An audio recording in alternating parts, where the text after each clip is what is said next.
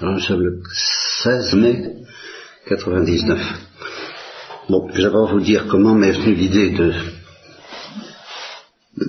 cet entretien. J'avais affaire à un jeune homme. Je n'interdis pas de chercher à deviner qui, mais je vous le dirai pas.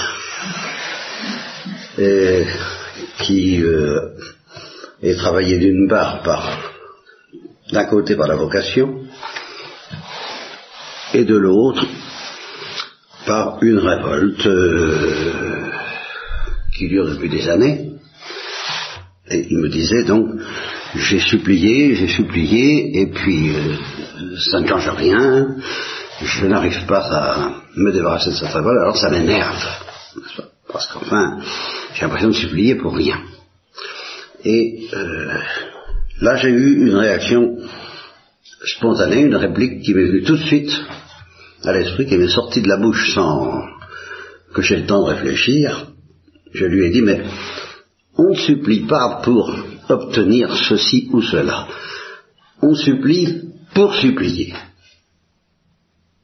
Et puis voilà.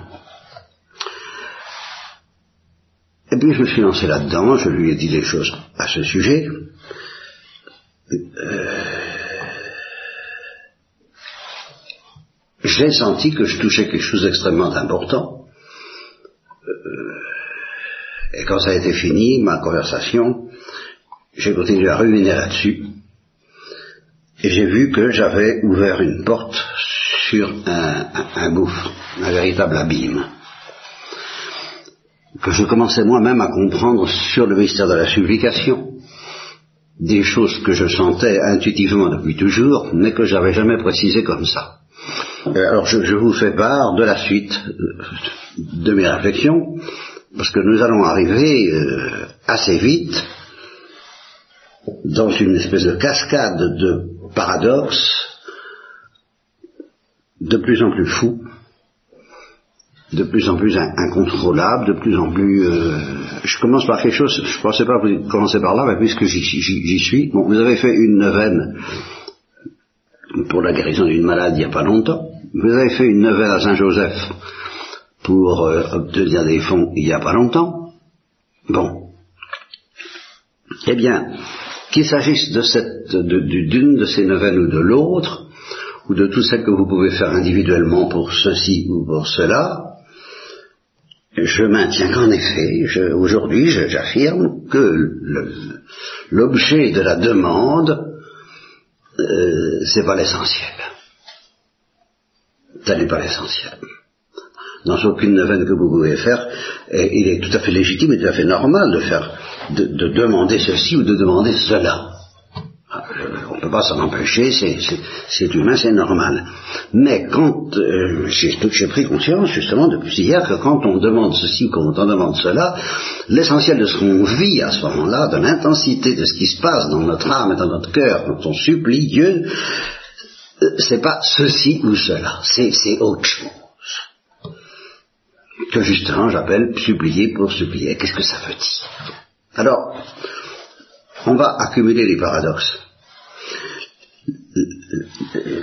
Longtemps j'ai dit que la prière de l'Église, justement la prière liturgique et, puis la prière euh, individuelle, la prière profonde dans l'Église, euh, présentait en quelque sorte deux visages que je résumais dans les, deux versets, comme disait à la fin de chaque lecture euh, à, matine, Tu autem domine, miserere nostri, Deo gratias. Bon, par exemple, Seigneur, aie pitié de nous, euh, et puis, merci mon Dieu. Et ça me paraissait, je, j'affirmais ça tranquillement et je dirais confortablement, parce que ça n'allait pas assez loin, euh, les deux visages de la prière. D'un côté, l'Église supplie constamment, Kyrie sonne, mon Dieu, pitié, pitié, pitié, mon Dieu, pitié. Et puis, merci, merci, merci, mon Dieu, pitié. La supplication, l'action de grâce. voilà, ce sont les deux rythmes, les deux, mouvements euh, cardiaques, n'est-ce pas, euh, de, de, la prière. Je, voyais, j'ai même dit, il n'y a pas encore si longtemps, que c'était le rythme de la vie tout entière de Shemma Galgani. La moitié de sa journée, euh, pitié, pitié, j'ai faim, j'ai faim, j'ai soif. Euh, et puis, euh, une fois rassasié par la réception de l'Eucharistie, merci, l'action de grâce qu'on appelle faire son action de grâce, après on, se prépare à communier par le désir, et on euh, s'abîme ensuite dans l'action de grâce parce qu'on a communié. Voilà, la, systole, la diastole, enfin tout, tout ce que vous voudrez. Voilà, bon. Eh bien,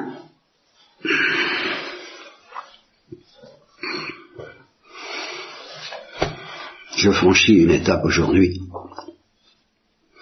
dangereuse, point de vue de, mon équilibre psychologique et du, vôtre et de ma, et de ma fatigue, euh, parce que ça va, m'entraîner à dire je, ne sais pas quoi, je sais pas où je vais arriver, comment ça va se terminer cette histoire-là, mais c'est que au fond, au fond,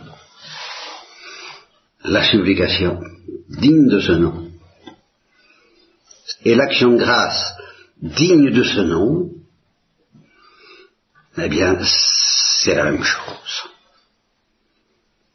C'est la même chose. Que ce n'est qu'une différence apparente. Qu'il n'y a qu'une différence apparente très superficielle entre la supplication pitié mon Dieu et merci mon Dieu. Entre dire pitié mon Dieu et merci mon Dieu, il n'y a qu'une différence apparente. Et là où intervient une différence réelle, s'il y a une différence réelle, profonde, sérieuse, euh, absolue dans votre esprit, dans votre cœur, entre la supplication et l'action de grâce, eh bien, les deux sont, pardonnez-moi l'expression, mauvaises. La supplication devient mauvaise parce que justement elle rouspète de ne pas être exaucée, parce que j'ai demandé ceci et ça ne m'est pas donné, éventuellement. Et l'action de grâce devient mauvaise parce que ça devient l'action de grâce du pharisien, qui n'est pas une supplication. Mais c'est justement parce que ce n'est pas une supplication que c'est une action de grâce orgueilleuse et mauvaise. Une action de grâce qui n'est pas en même temps une supplication, c'est déjà un péché d'orgueil, de complaisance. Merci mon Dieu pour ce que j'ai reçu, etc. Non. C'est pas comme ça qu'on remercie Dieu. Mais alors, qu'est-ce que ça veut dire tout ça? Qu'est-ce que ça veut dire? Qu'est-ce que c'est que la prière? Qu'est-ce que c'est que la supplication? Qu'est-ce que c'est que le gouffre de la supplication confiante Qu'est-ce que c'est que ce mystère de la supplication dont avait la France dit que je lui avais révélé, et je lui ai révélé en effet, mais sans le savoir, parce que je, l'ai toujours vécu, je me rends compte que j'ai toujours vécu, mais je ne le savais pas. Alors, eh bien, j'ai employé un troisième mot. Alors ce troisième mot, c'est une troisième expression qui est la synthèse de pitié, mon Dieu, et de merci, mon Dieu. Une troisième expression, qui est, la, synthèse des deux, et qui est en même temps le secret de leur unité, qui explique pourquoi ça ne fait qu'un, et qui est le battement fondamental du cœur de la prière de l'Église, le, le battement fondamental du cœur de ceux qui prient vraiment. On pourrait en trouver d'autres. Mais celle-là, en tous les cas, euh, on ne peut pas s'en passer complètement. Et ça vient à dire, je t'aime. Je t'aime. Mais alors, un je t'aime euh, dont l'analyse me fait peur intellectuellement parlant, par tous les problèmes théologiques, philosophiques que ça soulève, je suis certain de ne pas en sortir vivant, mais enfin, vous acceptez d'avance que je sorte mort un beau jour d'une conférence spirituelle avec vous. Ce serait une très belle mort. C'est celle qu'à la, pour qu'à la fois je, je, supplie et dont je remercie, en essayant de dire je t'aime. Mais qu'est-ce que c'est que ce je t'aime Bon. J'ai là encore une manière très simple, très facile et très accessible, disons, d'entamer la question. D'entamer la question psychologiquement entre nous, quoi, de vous, de vous, de vous, de vous obliger à, prendre conscience qu'il y a un mystère dans tout ça, que c'est pas à portée de nos petites idées. Bien, c'est le dialogue très humain, très littéraire, très romanesque, que vous avez peut-être connu vous-même, dans un sens ou dans l'autre. En tout cas, vous avez lu un jour ou l'autre, ou vous avez vu dans un film un jour ou l'autre, ou dans une pièce de théâtre, c'est tellement fondamental dans les relations humaines que ça m'étonnerait que vous ignoriez tout de ce que je vais vous dire là. Hein bon. Alors, euh, c'est un dialogue, mettons, entre lui et elle. Lui et elle. Et lui demande, est-ce que tu m'aimes? Et elle répond, mais je t'aime bien. Je t'aime beaucoup. Je t'aime énormément. Et lui répond, oui, mais tu ne m'aimes pas tout court. Et est obligé de dire, ben non, je ne peux pas dire je t'aime tout court. Donc le langage courant, presque courant, enfin, la langue française, je ne sais pas comment ça se passe dans les autres, dans les autres euh, idiomes, la langue française fait une différence très forte, profonde, grave, désespérante dans certains cas, magnifique dans d'autres, entre eux, aimer un peu, beaucoup, passionnément, pas du tout, tout ce que vous voudrez, euh, aimer, euh, et, puis aimer tout court. Et la méditation que je vais vous proposer, qui va commencer mais qui ne va sans doute pas finir aujourd'hui, c'est qu'est-ce que ça veut dire Aimer tout court? Parce que je me lance, pour vous montrer tout de suite la difficulté de l'affaire, c'est que Bon, aimer quelqu'un avec beaucoup d'intensité, avec beaucoup de, bienveillance, avec beaucoup de force, vouloir son bien, être heureux d'être en sa compagnie, avoir envie de faire de très belles choses avec lui ou avec elle, de, construire un avenir, de construire une vie commune, tout, ça, c'est bien. Aimer, aimer, la loi, c'est aimer Dieu par-dessus plus que nous-mêmes, par-dessus tout, par-dessus toute chose et plus que nous-mêmes, et aimer le prochain comme soi-même. Vous y êtes, vous êtes d'accord C'est, je, raconte pas de bêtises ni d'hérésie. Bon, alors où j'avance une, une, hérésie peut-être, une, grosse, une grosse bombe, et, redoutable, que vous allez pouvoir me renvoyer à la figure en me disant mais c'est scandaleux ce que vous dites mon père, c'est inacceptable, c'est que même quand je dis que j'aime Dieu par-dessus toute chose, et puis j'aime le prochain comme moi-même, ça c'est plus banal, hein, quand je dis j'aime Dieu par-dessus tout plus que, plus que moi-même, je ne dis pas à Dieu je vous aime tout court. C'est tout. Dire à Dieu je t'aime ou je vous aime tout court, c'est encore autre chose que de lui dire je vous aime par-dessus toute chose. Voilà, le défi intellectuel que je vous lance. Et je pourrais en rester là si j'étais, rester là si j'étais méchant. Je tout de même vous mettre un peu sur la piste, mais là je commence à courir des risques de plus en plus grands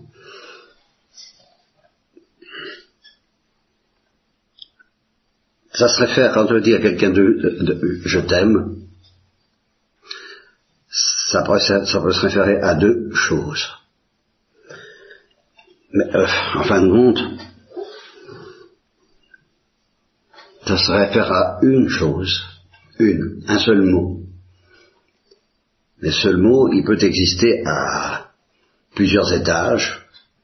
Un étage extrêmement bas, tellement bas que on s'en méfie à juste titre, et un étage extrêmement haut, tellement haut qu'on n'y pense pas.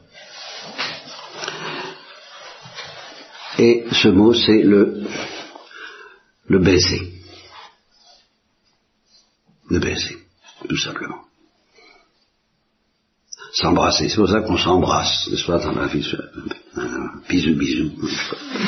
Les bisous bisous sont des formes atténuées et inoffensives de ce mystère redoutable ô combien du baiser au, sens, au grand sens du mot, que Odette Laure euh, chantait déjà, une petite chanson que j'ai jamais retrouvée, mais enfin, elle chantait ça, il s'embrassait d'un grand baiser métaphysique, et ben voilà. C'est que le baiser, ça a un sens métaphysique qui est aussi théologique. Mais c'est un sens charnel, bien connu. Mais justement, quand on dit, quand lui dit à elle je t'aime, ça veut dire, bon, ben je t'aime, ça veut dire je désire expérimenter avec toi le mystère du baiser. Donc euh, ça suffit pas que tu m'aimes par-dessus toute chose, et plus que toi-même. Non, ce que je veux, c'est cette rencontre originale qui commence déjà par le regard réciproque, une certaine manière de se regarder avec amour, et convoitise et, oblation à la fois. C'est justement là où ça commence à défier l'analyse intellectuelle. C'est que quand on se regarde d'un regard qui est baiser, déjà anticipé, eh bien, il y a convoitise, c'est évident, mais il y a oblation aussi. On se donne et on convoite que l'autre se donne, et on se donne tous les deux à quoi? Ben, À un mystère qui nous dépasse. L'amour, l'amour, justement cet amour dont je parle maintenant, et dont, le je t'aime réunit à la fois pitié, pitié et merci, merci. Bon, vous oublier le point de départ quand même. Cet amour-là, euh, nous unit parce qu'il convoite l'union. Il nous respecte parce que chacun respecte l'autre avec une délicatesse infinie. Et il nous dépasse parce que justement chacun sent bien. Et c'est pour ça qu'il y a à la fois convoitise et oblation que, quelles que soient les qualités de lui et les qualités d'elle, quels que soient aussi les défauts de l'un et de l'autre, leur rencontre même, leur amour même, le baiser spirituel, éventuellement charnel, mais spirituel, qui les unit, est infiniment plus beau que chacun. Et voilà pourquoi cette euh, expérience assez indiscutable chez les romanciers chez les, et, dans la vie humaine et chez les poètes qui sentent bien tout de même que les hommes sont travaillés par ce besoin d'aimer et d'être aimé. Vous voyez, on revient toujours à ça. J'ai pas quitté la, la conférence. Besoin d'aimer et d'être aimé. Mais c'est ça, c'est le besoin de la rencontre d'amour. Eh bien, euh, euh, les hommes sentent que euh, il y a là quelque chose c'est-à-dire de plus intéressant que tout. Voilà, de plus intéressant que tout. Et voilà pourquoi quand on supplie, on supplie pour supplier, parce qu'on supplie pour ceci ou pour cela, mais on supplie surtout pour ce quelque chose qui est plus intéressant que tout, et qui consiste à dire, quand, on dit je t'aime, on supplie l'autre. Je t'aime, est-ce que tu m'aimes? Et quand on dit merci, ben on remercie. Merci parce que tu m'aimes. Et merci parce que tu me permets d'aimer. Merci à chacun, chacun se remercie de permettre à, l'autre d'expérimenter, de, de vivre ce mystère transcendant, affolant, infiniment plus précieux que tout le reste. Seule chose qui vaut la peine d'être vécue sur la terre, déjà au plan humain. Mais alors au plan spirituel, au plan spirituel. Eh bien au plan spirituel, j'en arrive à ce qui va être la conclusion de cette instruction-là, et le point de départ de plusieurs autres, je l'espère, ben c'est que tout ça n'aurait strictement aucun sens, serait rigoureusement insoutenable, ne pourrait pas tenir le coup un instant s'il n'y avait pas eu par le Jésus-Christ la révélation trinitaire. Dans un Dieu islamique ou dans un Dieu hindou, ça n'aurait plus aucun sens, et ça n'a aucun sens chez ces gens-là, comme ça en a chez nous. Voilà pourquoi le mystère de la Trinité est tellement précieux pour nous. C'est parce que nous, nous supplions, quand nous supplions, nous supplions d'entrer dans le mystère trinitaire et nous disons merci en même temps. Et, sans arrêt, Jésus, Jésus, Jésus, Marie, Marie, Marie, papa comme dit Véronique, maman comme dit le de Montfort, c'est toujours ce, cri de l'enfant qui dit pitié, pitié, merci, merci, pitié, pitié, pitié, mais de quoi? Mais de m'aimer ou de me, et de me demander mon amour, de, vivre ça. Et, mais à quoi ça rime? Qu'est-ce que c'est que cette plaisanterie s'il n'y a pas la révélation trinitaire qui nous assure que le baiser a une dimension éternelle et divine et infinie d'un amour excessif qui nous fait peur en même temps parce que je maintiens tout ce que j'ai dit quand il va falloir entrer le désirer ça va l'entrevoir, le, savourer d'avance un petit peu d'une manière sensible ou sensuelle ou spirituelle même, euh, ça va bien cinq minutes, ça va bien comme euh, ça va bien, ça va bien. Quand il faudra basculer dedans, d'y basculer vraiment, ce sera bien pire que, que la folie de la croix et ça enveloppera, et ça enveloppe déjà la folie de la croix.